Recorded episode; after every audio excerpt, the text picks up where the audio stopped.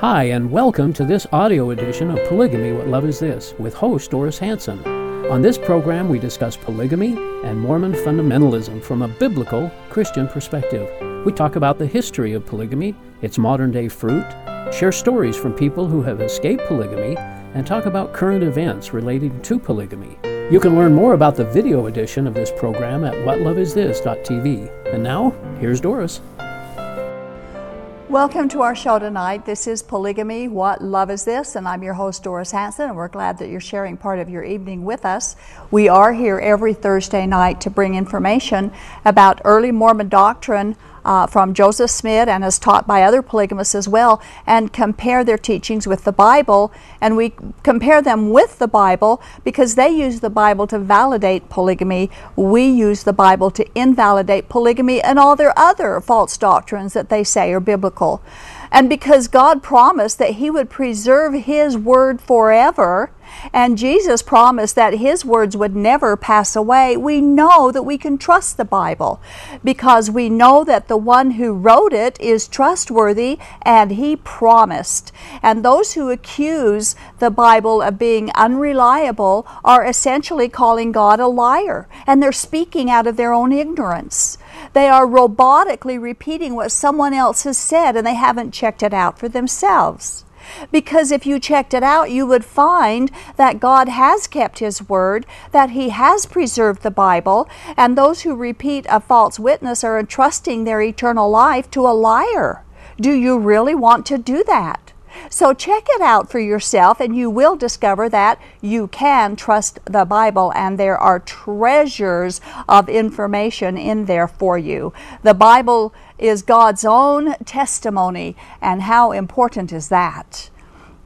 Last week was part one of a compilation of some of the strange teachings of the early Mormon polygamists, the teachings on which the foundation of the entire Mormon system has been built. And we all know that the foundation of the structure is the basis for the integrity of the structure, which is also true with any organization and is especially true with religion. It's important then to discover the truth or the errors of foundational early Mormon church. And last week we were unable to finish everything that we prepared on this topic. So tonight we're uh, doing part two of Strange Teachings. And in fact, as we worked through our material, we discovered so much information that we will probably have to do part three next week to finish it all up and even maybe go into part four because there are a lot of stuff to go through, is a lot of stuff to go through.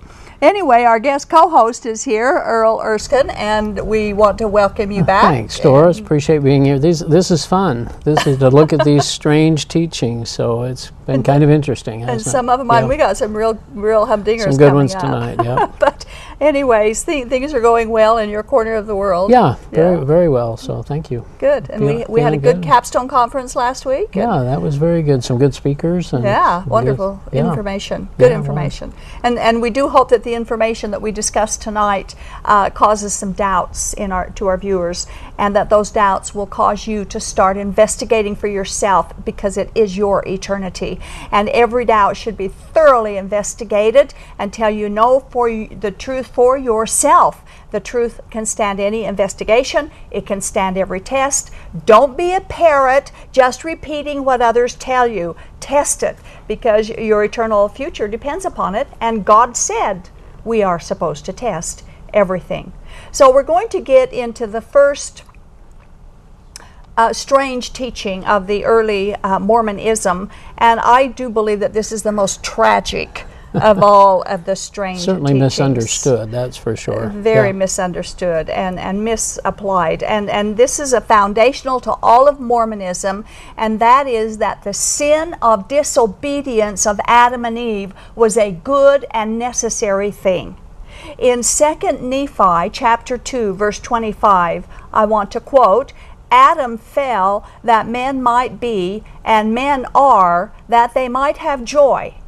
So that's the scripture that puts the that places the basis, the foundational for this yeah. strange teaching. Adam did not fall that men might be. God created human beings and he is still creating human beings and he doesn't need them to sin in order for them to be. He certainly did not need Adam and Eve to rebel against him in disobedience in order that men might be. And then it says, men are that they might have joy. Well, the sin of Adam and Eve didn't bring joy. No. In fact, it destroyed their joy, but it has instead it has brought horrendous pain and death to the human race down through the centuries of time. Their sin brought grief to our lives, not joy. 2 Nephi 2:25 is false. There's also a passage in the Pearl of Great Price where Adam is quoted as saying how blessed they were for sinning. Moses chapter 5, verses 10 and 11. Yeah, let me read that. in the Pearl of Great Price, it says, Blessed be the name of God, for because of my transgression my eyes are opened, and in this life I shall have joy, and again in the flesh I shall see God. And Eve, his wife, heard all these things and was glad, saying, Were it not for our transgression, we never should have had seed, and never should have known good and evil, and the joy of our redemption, and the eternal life which God giveth unto all the obedient. Wow. That's in the temple, too, by the way. It's wow. That, that concept of it's never right to do wrong. It just no. it just isn't right to do wrong. And of course, this set the stage for the deceit and the violence and the immorality of, er, of the early Mormon Church. From Joseph Smith's adultery to Brigham Young's Mountain Meadows massacre and his blood atonement doctrine, down to the evils of today's polygamy groups and the lying for the Lord. Joseph Fielding Smith said that Adam and Eve's sin was a good thing in doctrines of salvation quote, The fall of man came as a blessing in disguise. When he ate, he became subject to death, and therefore he became mortal. This was a transgression of the law, but not a sin in the strict sense, for it was something that Adam and Eve had to do. It says it's not a sin in the strict sense. It most definitely was a sin in the strictest sense. It was most definitely a sin that brought death into God's perfect creation. It's kind of a wink wink kind of a thing in Mormonism and probably in polygamy as well, where Eve partakes of the fruit, and uh, because she's going to be cast out, uh, Adam realizes he needs to partake of the fruit as well, and so uh, and that's and they call that good. They call that good. Yeah, yeah. that was intended. Well, 1 Corinthians 15:22 tells us that as in Adam all die. It's obvious that Adam brought death to the human race. And that's not good. And Mormon doctrine, page 804, refers to the disobedience of Adam and Eve as the transgression of Adam and not the sin of Adam. But what does the Bible say about sin and transgression? Yeah, in, in 1 John 3 4, it says, Whosoever committeth sin transgresseth also the law, for sin is the transgression of the law. Definition of sin. Seems like it. Definition of transgression. Yeah. Sin is the transgression of the law. So these these people, these early Mormons who were saying that sin in the strictest sense wasn't the transgression, are they're telling a lie because according to God it is. So uh, and of course what God says is what counts, not what man says. And of course, the proof of all that is the crucifixion of Jesus Christ.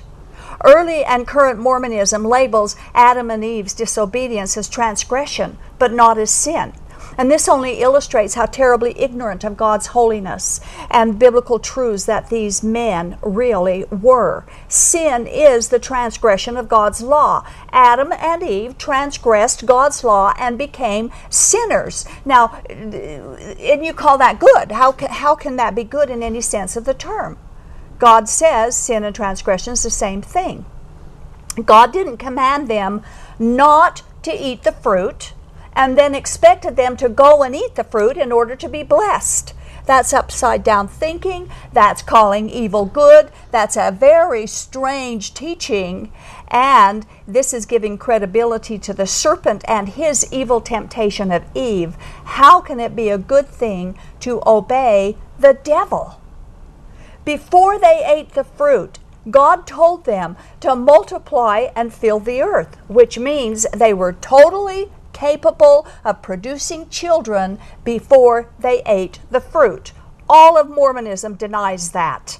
They, they deny it even though there is no historical evidence, no biblical evidence, no manuscript evidence to which they base their denial. Adam and Eve were not required to sin, it was not a fall upwards. If they had not sinned, they would have populated the earth with perfect children from perfect parents in a perfect environment. And what a wonderfully different Yes, world it would be. it would be today if they hadn't sinned. The fall of Adam and Eve was not a good thing, and Jesus would not have had to come and die that torturous death on the cross if Adam and Eve had obeyed rather than disobeyed. Was his torture, his agony, his pain on the cross, which brought us redemption, was that a good thing? It was the result of Adam and Eve's transgression. Now it's good that we're offered redemption, but but how can the sin itself, the sin that made redemption necessary, how can it be called a good thing? I'm glad that God loves me enough to have died for me, but wouldn't it have been better if that had not been necessary? The crucifixion of Jesus Christ was the most evil event that ever happened. Yes, God used it for good. God can do that. But men killing their God, killing their creator, that's good? Mormonism makes Eve as having said that their sin was required so that they'd know the joy of their redemption and so they'd be able to have children, but it was not required. And if they had not disobeyed, the pain and agony of Christ's redemption would not have had to happen. We're going to look at a couple of passages now that describe some of the consequences of what they call the necessary transgression of Adam and Eve, which ended up causing dreadful agony and anguish for our Savior. It was a prophecy given in Isaiah 800 years before the birth of Jesus Christ, and it talks about the redemption that would come through Jesus Christ. Isaiah. Isaiah 50 and 6, verse 6 I offered my back to those who beat me, my cheeks to those who pulled out my beard. I did not hide my face from mocking and spitting. Now, you know, we don't read in the Gospels that they pulled out his beard, but No, Isaiah but said they, did. they did. I'm sure that he was tortured in all kinds of ways. And he was very much so. yeah. Very much so. How would it feel to have your beard yanked out of your face? Uh, that wouldn't feel good. They did that to Jesus. Yeah, I'm and sure of course, they, did. mocked him as spitting. We do know that part. And Eve's transgression is considered by Mormonism as a good thing. yeah. We have another one in Isaiah Oh, 52, Isaiah 52 14. Just as there were many who were appalled at him, his appearance was so disfigured beyond that of any man, and his form marred beyond human likeness. Wow. His form marred. He was disfigured from the beating and from, from all that they did to him. He was beat up so badly with rods and sticks and whips that when they were done with Jesus, he no longer even looked human. And Eve's sin was a good thing. A close look at Matthew chapter 27, verses 28 through 31, during Jesus' trial before he was crucified. Yeah, this is so uh, so awful. And they stripped him, and they put on a and put on him a scarlet robe.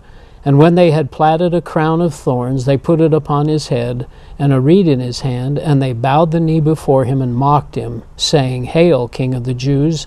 And they spit upon him, and took the reed, and smote him on the head. And after that they had mocked him, they took the robe off from him, and put his own raiment on him, and led him away to crucify him. Wow.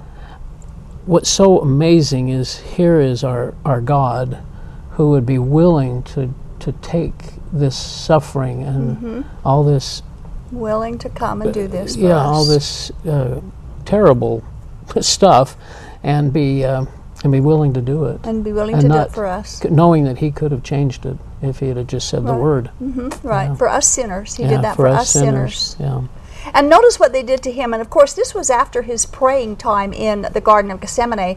They took the crown of thorns and they put it on his head. And then after they put it on his head, they took the rod and beat him about the head. Now, that crown of thorns would have been thorns about one to two inches long, and they were stiff and they were sharp. And just to put the crown of thorns on his head all by itself would have Yeah. Been then to- extremely painful. to beat him with over But the then head. to take the rod and beat him about the head with it would have been unbearable. And Adam and Eve's sin was a good thing. And an important symbolism and fulfillment of Old Testament property, prophecy was taking place here with the crown of thorns after Adam and Eve had sinned and went to hide from God, God pursued them and he pronounced judgment on their transgression, and God cursed the ground. But let's read about it in Genesis 3 17 and 18.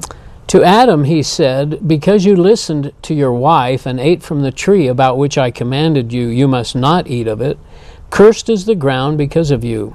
Through painful toil you will eat of it all the days of your life. It will produce thorns and thistles for you. So we can see that the thorns Yeah. are a result of the cursed ground because of Adam and Eve's transgression. Now, when the crown of thorns was shoved upon Jesus' head, we see that he took the sin and the curse upon himself. And those who will trust in Jesus Christ alone for their eternal life are freed from that curse because Jesus became the curse for us. Now, we do hope that you can grasp exactly what happened here. Galatians 3 helps explain it. Yeah, 3 verse 13. Christ hath redeemed us from the curse of the law, being made a curse for us, for it is written, Cursed is everyone that hangeth on a tree. And so the Old Testament talks about the curse, the curse of sin, the curse of the tree being hung on a cross, the curse of the thorns are representative of, and that symbolizes what Jesus did for us because of the transgression of Adam and Eve. Not a good thing. Now, this didn't happen in the Garden of Gethsemane. The garden was a place of prayer, not the place of atonement. If the atonement took place in the garden, why would Jesus have had to continue to suffer? Once sin was paid for, his suffering was over. And Jesus paid for our sins on the cross, and that's where he died, not in Gethsemane. And Jesus died for our sins, but how many people will trust Jesus Christ for that redemption, the payment, and the removal of their sins? And you know, the cross is the place of death. The garden was not. The cross was the place where sin was paid for. The garden had nothing to do with that whatsoever. Well, there were two things that really struck me when I started studying this because I had that Mormon mentality that he suffered in the Garden of Gethsemane. But in uh, John 18 11, it says, when they were leaving the Garden of Gethsemane, Jesus said to Peter, Put up thy sword into the sheath. The cup which my Father hath given me, shall I not drink of it? Wow. Which makes it sound like it's a future event, It's that he future- hadn't suffered. The other thing Right. was is that in the Garden of Gethsemane, an angel came to succor him. He wasn't left alone. Exactly right. But on the cross, my God, my God, why have you forsaken He me? was That's where he took upon us, uh, took, took upon himself our sins. Right, and the Bible says the wages of sin is death, Yeah. and that's where he died. And the whole symbolism of the sh- shed blood of animals in the temple, Mm-hmm, the so for so many years, symbolized the, his shed blood on the cross, not the suffering, although he did suffer in the Garden of Gethsemane. Well, well, he suffered only because he knew what was coming. Yeah, and and that that's that where it says that he sweat like great drops of blood. The word is like there. Yeah. It isn't that he did sweat drops of blood. It, he, it- his sweat was thick and heavy, like blood would have But been. that's where he shed his blood was on the cross. on the cross is where he shed the blood and of course we're told that in 2 peter chapter 2 verse 24 very clearly Yeah, who his own self bare our sins in his own body on the tree. And in 1 Corinthians 15:3 it says, "For what I received I passed on to you as of first importance, that Christ died for our sins according to the scriptures."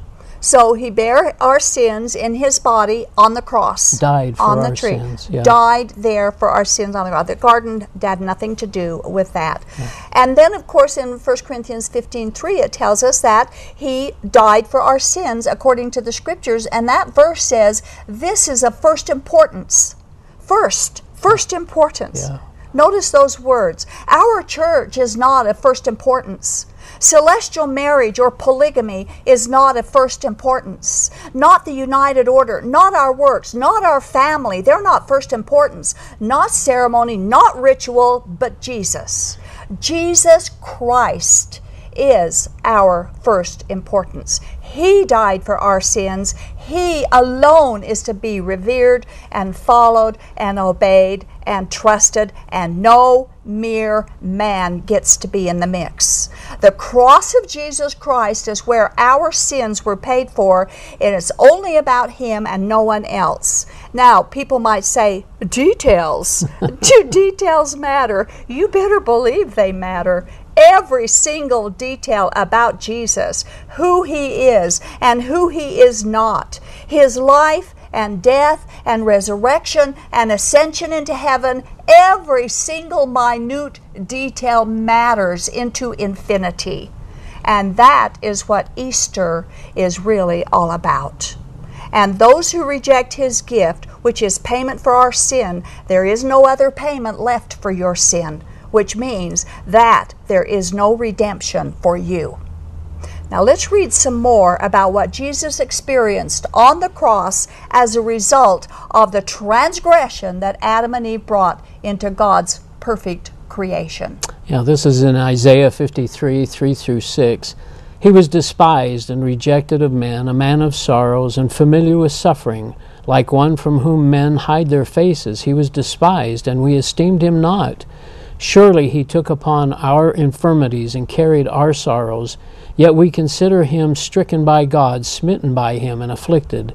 But he was pierced for our transgressions, he was crushed for our iniquities.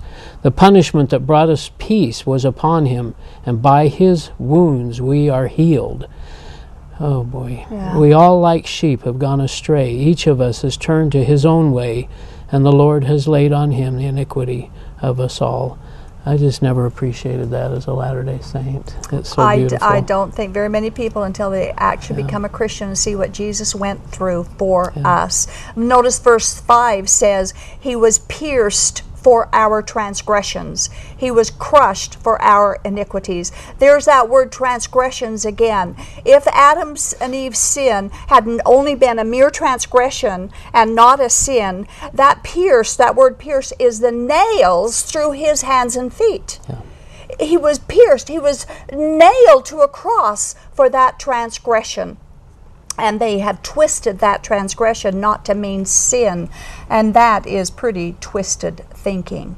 Isaiah 53:12 says, "He poured out his life unto death and was numbered with the transgressors." For he bore the sin of many and made intercession for the transgressors. More transgression there more proof that the transgression in the Garden of Eden was an evil act and was not an essential for Adam and Eve to do, and its result is Jesus Christ nailed to the cross.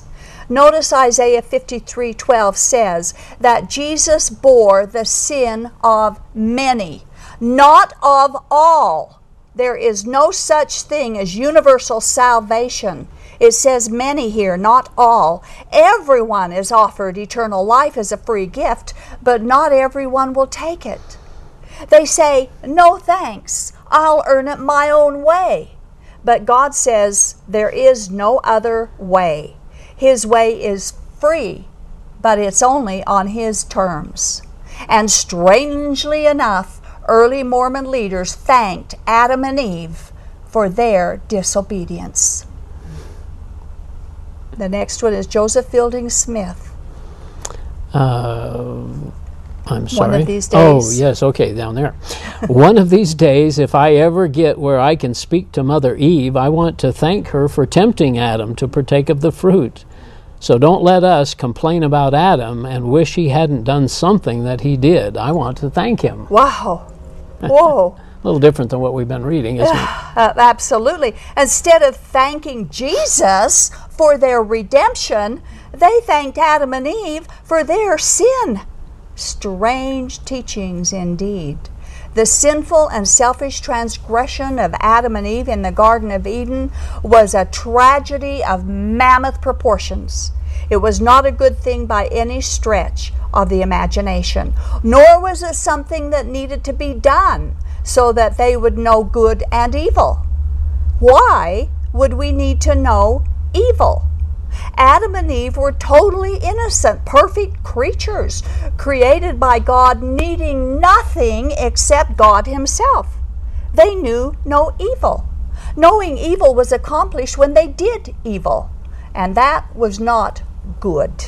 And what a strange teaching it is to say that Adam and Eve did the right thing to disobey God.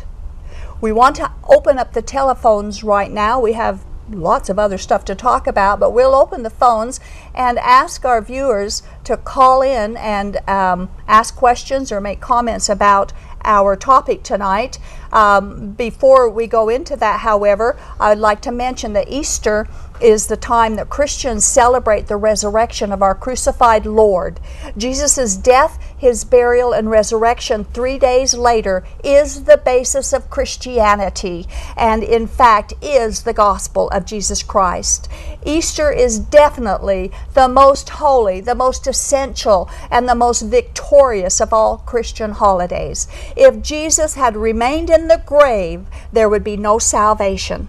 But his resurrection on the third day guarantees eternal life to those, and only to those, who will place all their faith, their trust, their efforts, their worthiness, and their hope in him, and not on themselves or their church.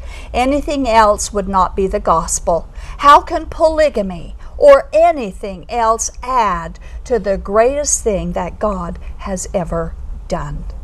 We want to open up our phones now and we'll take our break. You are watching Polygamy What Love Is This? broadcasting live from Salt Lake City, Utah.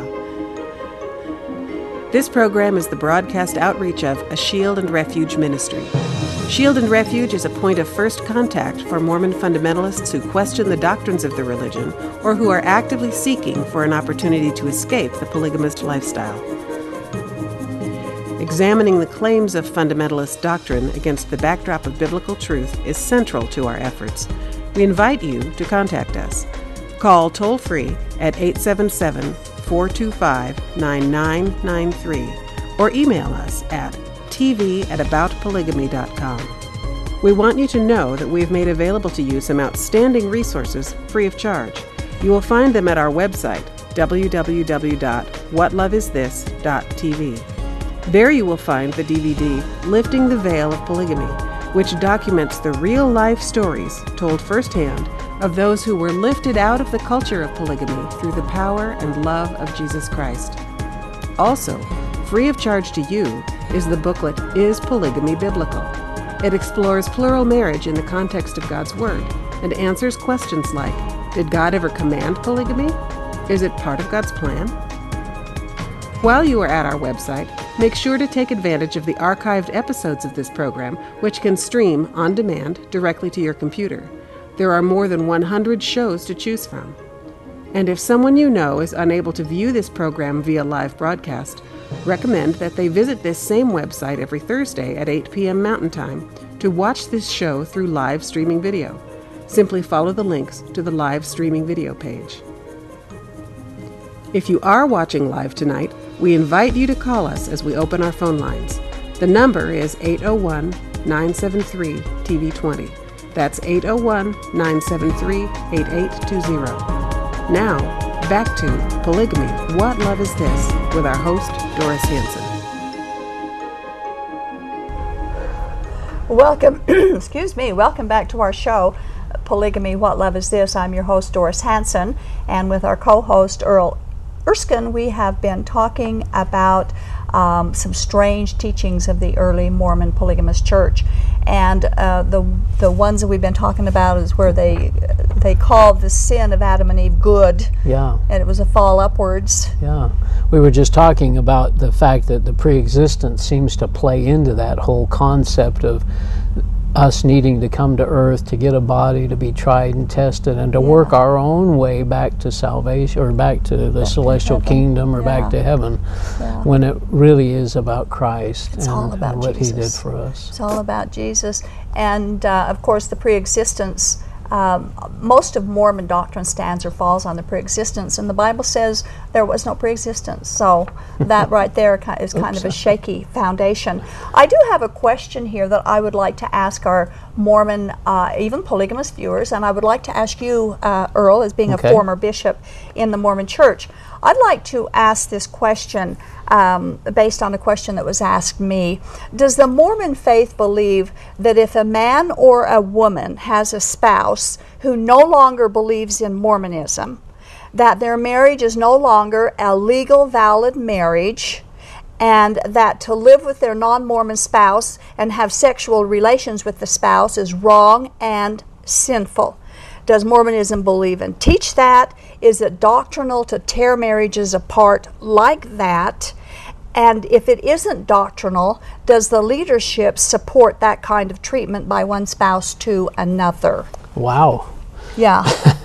yeah, and anybody, any of our viewers who might have an experience with something like this, give us a call. Well, I've actually heard of people now since we've come out where, and gratefully Carla came with me, but where husbands and wives differ on this or one spouse has come out of Mormonism, and and I've heard that the, some counsel that's been given to them, and I don't know if this is from the church or just the individual bishop, tells them, well, you better think about switching husbands or sp- or wives because you're not going to be able to get through to the celestial kingdom if you're if you're basing your eternity on this other person. Mm-hmm. Now, as far as the civil marriage is concerned, that's valid but it would be the temple marriage that would probably be, probably be in jeopardy. Mm-hmm. But I don't think the but church. But if they if they had had a temple marriage, how would that be? How would that make it uh, put them in jeopardy? Well, that would have. It probably wouldn't so much so um, because it's the man that needs to bring the woman into the celestial kingdom, uh-huh. into the presence of God, and a civil marriage wouldn't play into that at all. It. It's strictly the temple marriage. Yeah, and I have a trouble. I have trouble with all anybody advising somebody else to get a divorce when God says that if that you're not supposed to get a divorce. The man's supposed to love his wife yeah. unconditionally, and the woman is supposed to love her husband unconditionally well, as well. Well, this is called great trauma. Caused great trauma oh, in families is. where a bishop or a leader would would even think about counseling a wife or a husband to think about divorcing or moving on to another husband just mm-hmm. because mm-hmm. that person has lost faith. Now, I would think that in the Mormon concept that they would hope and pray that this person would come to come to their senses in the millennium or something, you know, after everybody's resurrected. Mm-hmm. Uh, does Mormonism teach and believe that? I, I would almost have to say no, but I know there are instances where they're they talk about it. that. And is it doctrinal to tear marriages apart? I certainly wouldn't think so. Well, I know God hates divorce, and so uh, any of you who have, and I've had a lot of emails from people where they have had gone through that trauma, and it is so wrong. I would even say it's evil uh, that anybody would counsel a man or a woman to divorce their spouse just because they have lost faith in uh, the church. And uh, you're talking about civil divorce. C- civil divorce, yes. I, civil, would, civil. That surprises yeah. me, but I'm sure it happens. Yeah. I don't know. Okay, we have some calls here. Let's take. Uh, we have line three, Mike in Cottonwood calling. Hello, Mike. Hello. Uh, yes, you're on the air, Mike. Oh, good. I, I had a question, and I believe that God is all knowing and all powerful, and He is that. Just don't understand how and maybe I misunderstood you, but I understand how he would be surprised about Adam eating the fruit. I mean, they, he knows everything. He, he wasn't like, surprised. How would he be shocked by that? He wasn't surprised. He wasn't shocked. We didn't say that. We said it. I just misunderstood. Yeah, he, we said it was wrong that Adam and Eve had to sin in order uh, to be, in order to have joy, or in order to have children. That's wrong. But God he knew what happened. Yeah, he did, but that's not the point of this false doctrine we're talking about. Sure, he knew it would happen, and he was prepared to uh, to to be, uh, become incarnate in Jesus Christ and die for the sin. He was willing to do that because of his great love for us. But that doesn't mean that Adam and Eve were required to sin, which is what Mormonism teaches. But but this is this is the the disconnect you said that, you know, like granted, you know, we can talk in the hypothetical, if they didn't partake of the fruit, you know, they could have had children and they would have been perfect and so forth Absolutely. and so on. But we know that that wouldn't have happened because God knows everything and He knew what was going to happen. So that wouldn't have, that wouldn't have Well, happened. That's not an option because that- He knew what was going to happen. That doesn't make it right for Adam and Eve to have sinned. That's the whole point. It's never good to disobey God. But if He knew it was going to happen, That isn't the point, sir. I'm sorry, but we isn't that part of His plan then? You if, he, if He knew it was going to happen, then how could that not be part of His plan? God did not plan evil. He knew it would happen because he gave free agency to them to make a choice. But he didn't plan. He doesn't command. He doesn't expect disobedience. He does know we'll do it, but that's not part of his plan that we do do it. And in his grace and love, he provided a way out through the crucifixion of Jesus Christ. But that doesn't make it good that Adam and Eve sinned. That makes Sin it, wasn't so. Sin wasn't part of His plan. he knew it would happen, yes. But if they, part of his plan. if they had not sinned, then there would have been perfect children with perfect parents in a perfect world. Because they could have children without having You're sinned contradicting first. yourself, and that's okay. No, what you, Mike, what you're saying though is, Mike, you're, what you're saying is that God planned this.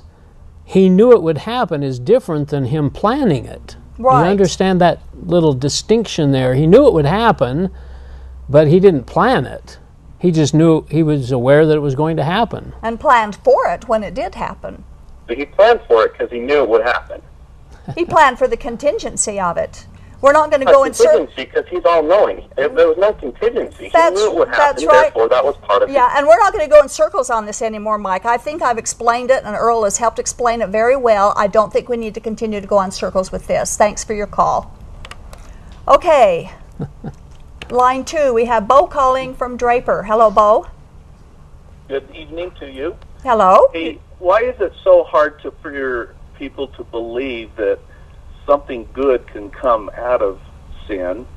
I mean, you talk about Adam and Eve and and how that's a great sin, and then you go on to explain how the greatest evil was crucifying our Savior. It but sure was. how how in the world you cannot kill a god you cannot kill god and he let it happen because of his love and grace for us and you're contradicting yourself because you're saying that there's there god's will was planned for adam and eve to allow that to happen but it's also god's will to let him be sacrificed for the greater good and his love for us.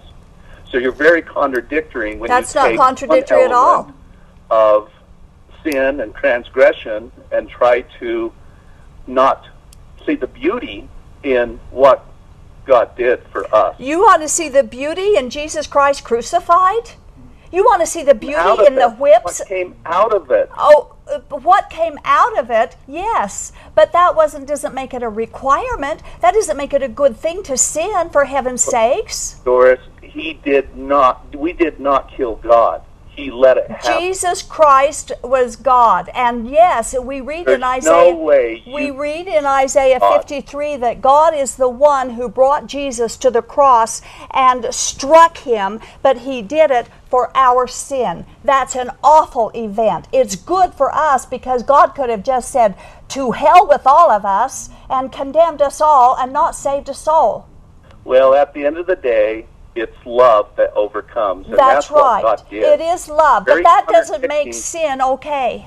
Trying to say that God forgives our sin. That doesn't make sin okay just because He forgives. He let it happen. You cannot kill God. He let it Jesus. Christ was God and He was killed love. in the incarnation. You are totally missing the point that God did for us. I don't miss that point at all, sir. In You fact, our show. totally. If you think have anything you that wanna say? God When he gets could through. be killed, you're totally missing the point. Oh, did I say God could be killed? I said that they killed Jesus Christ, who Right. is God in the flesh. I didn't say they killed God as a being. I mean, he could have, he could have, he could have got himself off the cross any time by the word, and we all know that. Yes, we do. So I think you're just you're you're missing the whole concept of God's will because No, no, that's sir. what's You're missing the He's con. You are missing the concept here. And it is that, and our concept here is the strange teachings of early Mormonism that Adam and Eve did good by sinning. That is a stupid doctrine, and it's evil. And God, God or Jesus was 100% man and 100% God. Mm-hmm. He aged uh, just like everyone else does. He would have eventually died, I suppose, but he gave his life. So, uh, but he was 100% man and 100% God, and Mm-hmm. the the person that died was the man. And it's absolutely true that it was God's love that redeemed us. It was God. You were absolutely right. God died on the cross because He loves us. He didn't have to do it, He wasn't forced to do it, He wasn't manipulated to do it. The whole point of our show tonight is Adam and Eve sinned and it was bad. All sin is bad. All disobedience against God is bad. In fact, in Habakkuk it says, God is too, too holy to look upon sin, to look upon evil. He is so holy. Sin insults him. Sin is is offensive to him beyond what we can even understand because we're all sinners. But he isn't. He is absolutely holy. And that's what you don't understand, methinks. Anything else? No, I, uh, no. Okay. We'll go line three, Kevin in West Jordan. Kevin? Yes, Doris. Yes, you're on the air. There, yeah, there is a definition for when you um, do evil against God or you disobey God and you call it good. Mm-hmm. That definition is Satanism. In reality, Mormonism is slick Satanism. Now, I know most Mormons would, you know, they, wow, you know, you told them they're Satanists, they would be in shock and dismay and, and would deny it. I'm a former Mormon, and I would do the same thing. It wasn't until I had sat down and talked to some Satanists about what they actually believed and realized that I, as a Mormon, really believed the same thing, shunning God, calling, you know, and, and saying being disobedient to Him, and calling it good. And it's like, wow, they were speaking the same things. And I was like, you know, it was a shock to me, and I realized that yes, it's slick Satanism is what it is, and it has roots in Satanism actually. Now, what Bo was talking about, Jesus did say, "Nobody takes my life; I lay it down." And you know, he he laid his life down for Yeah, us. He we all agree laid it down willingly, and yes, he did die. He did. Jesus That's all I have died. That's right. Thank you very much for your call. Jesus did die. God and Jesus Christ. It says the the Godhead, the fullness of the Godhead, dwelt in Jesus's in Jesus bodily. That's what the Bible says. He was God, but we didn't say that God as a person, as His entity, uh, was killed. That is not what we said, nor does the Bible teach that. Um, there's a there's a verse in Isaiah. I've used this on the show several times. Isaiah 5, 20, 21. It says, "Woe unto them who call good evil and evil good." And that's what we're talking about here. God does not call any sin good. Yes, He can take horrible things and make good and bring good out of it, but that doesn't make the horror okay. Okay, so let's go to line two, Dave in Manti. Hello, Dave. Hi there, uh, Doris, and also to Earl. And uh, first of all, I want to say what a great uh, deal it was to see you guys over the weekend in Salt Lake. Good to Oh, talk to you. And uh, you have a great show tonight. My wife even said to pass on the fact that uh, you guys were doing great tonight. Thank you. I had a little something that I wanted to uh, add concerning the uh, atonement in the garden. Um, my father-in-law, my late father-in-law, who was a, a, a medical doctor, uh, did a study on this, and he noticed that uh, the, in the Gospel of Luke, and Luke was a physician, uh, in Luke, uh, where Luke describes Jesus in the garden, there's a Greek word that he uses that, uh, that that Luke uses. Of course, he spoke Greek, and the word is hidrosis. And the word hidrosis is when you sweat, but there's no blood present. Now, Luke had the word hemohidrosis available to him uh, to use, and that means sweating blood, but he didn't use it. And the reason that he didn't use it is because Jesus didn't bleed in the garden. When he bled, it was like, or when he sweated, Right. it was like blood, as you said a while ago, Doris, but it wasn't blood. So uh, he would have used the word hematohidrosis rather than hidrosis if Jesus had sweat blood in the in the garden. So therefore, no blood was shed in the garden. The garden was for Jesus.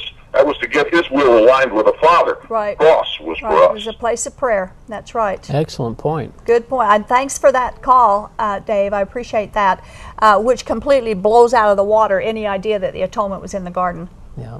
And and like and, and like you said, Luke was a doctor. He was educated. He he knew his stuff. And is Luke the one that meant the only one who mentions the blood in the in the garden? And would if if that had been the atonement, wouldn't that have been in all four gospels, not just Luke's? Well, it would have, and uh, none of the other Gospels mention the fact that uh, that uh, that that use that word at all either. Uh, plus the fact that in all of the, uh, the the books of the Bible following, all in Acts or any of the epistles or in the book of Revelation, does uh, is the garden ever mentioned ever again Right. in the New Testament? Right. The, the, cro- the cross is mentioned dozens of times. Exactly true. Good exactly point. true. Good, Good point, point. Dave. Thanks so much for your call. Yeah. Thank you, Doris. Thanks. Thanks, uh-huh. Dave. Bye.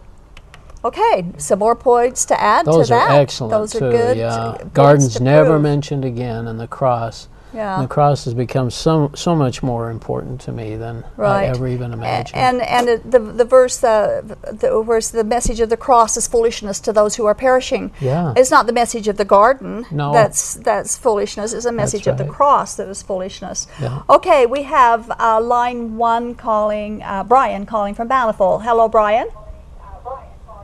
Uh, and Brian needs to turn down his volume. Hello. Yeah, but, but I'm, I'm, I'm Roland. I'm not Brian. You're Roland? Oh my goodness. Well, I've got Brian on the screen, so hello, Roland.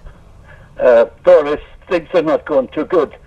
Uh, the, the Protestant uh, creation theory was formed by St. Augustine, and it has been discounted many times. But, you know, if, uh,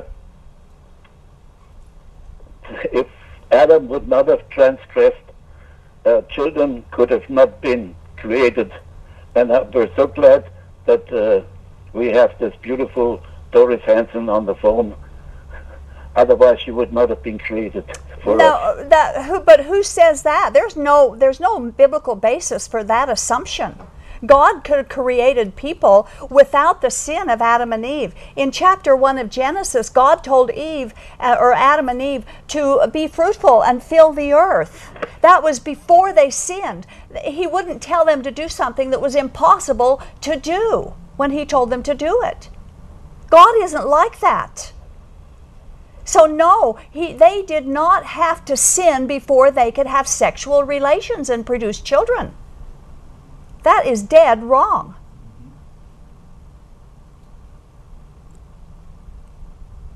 Well, Roland, did that maybe mean he anything? hung up on us for a guess so. change. okay. All right. We have line three, Brian from Bountiful calling. Hello, Brian.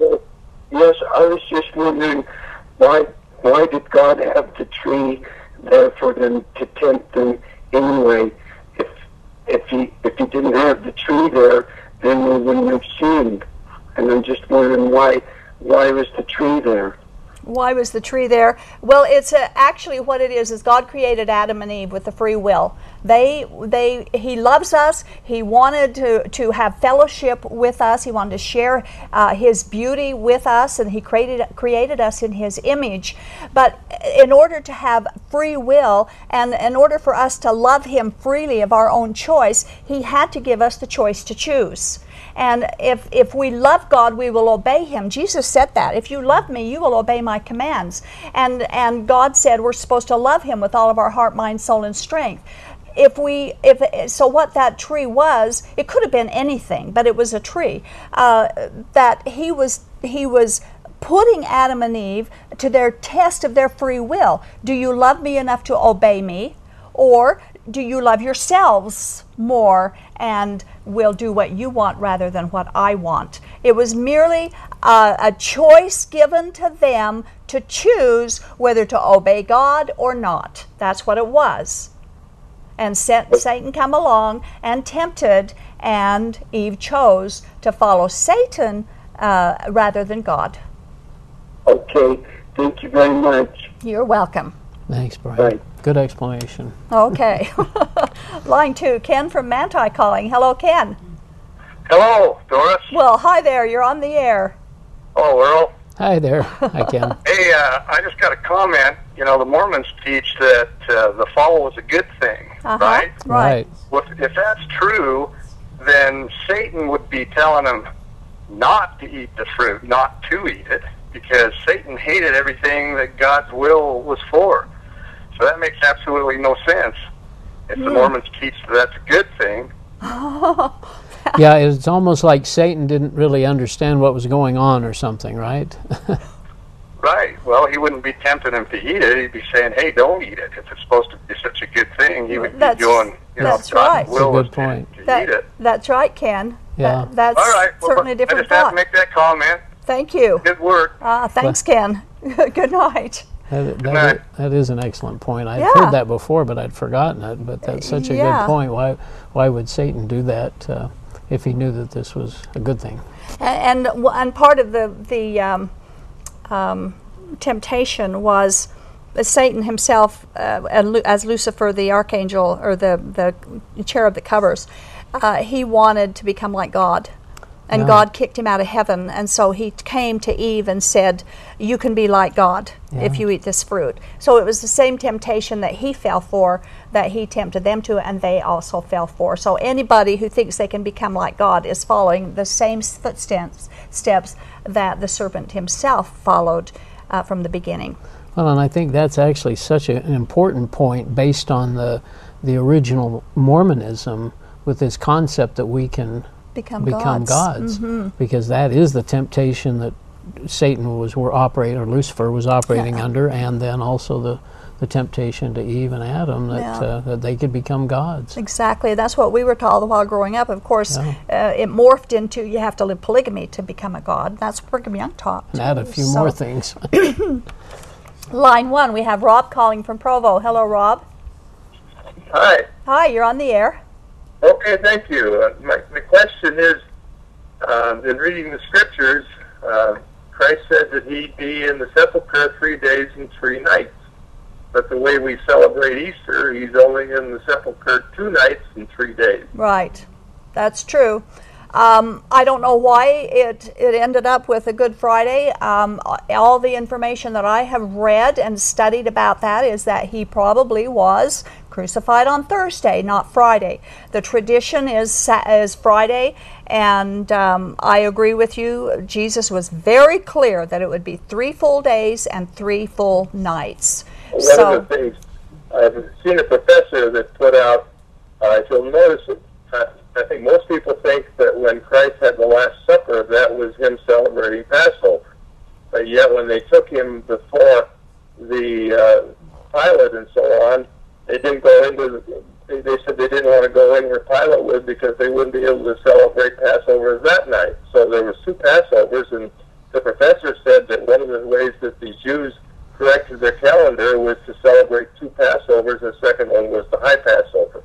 Well, the, John tells us that there was a high day in that week. There were there were two holidays in that week, two, and which they would call a Sabbath, and so there was two in that particular week. I don't know the details on that, however. When We- you study it, you find that week a lot of people study a lot more than I do. Say there was no Wednesday in that week. There was one day missing out of that seven-day week. So, yeah, but it's just interesting. The other thought that I have is God knows everything from the beginning, and uh, so um, didn't He really know that uh, Adam and Eve were going to do what they did, and didn't He already know that? Uh, uh, they were good, that, that Christ, one of the members of the twelve, was going to do what he did. Sure, he did, Yeah. but that doesn't that doesn't Didn't make absolve right. us of our free will to choose to obey or disobey him.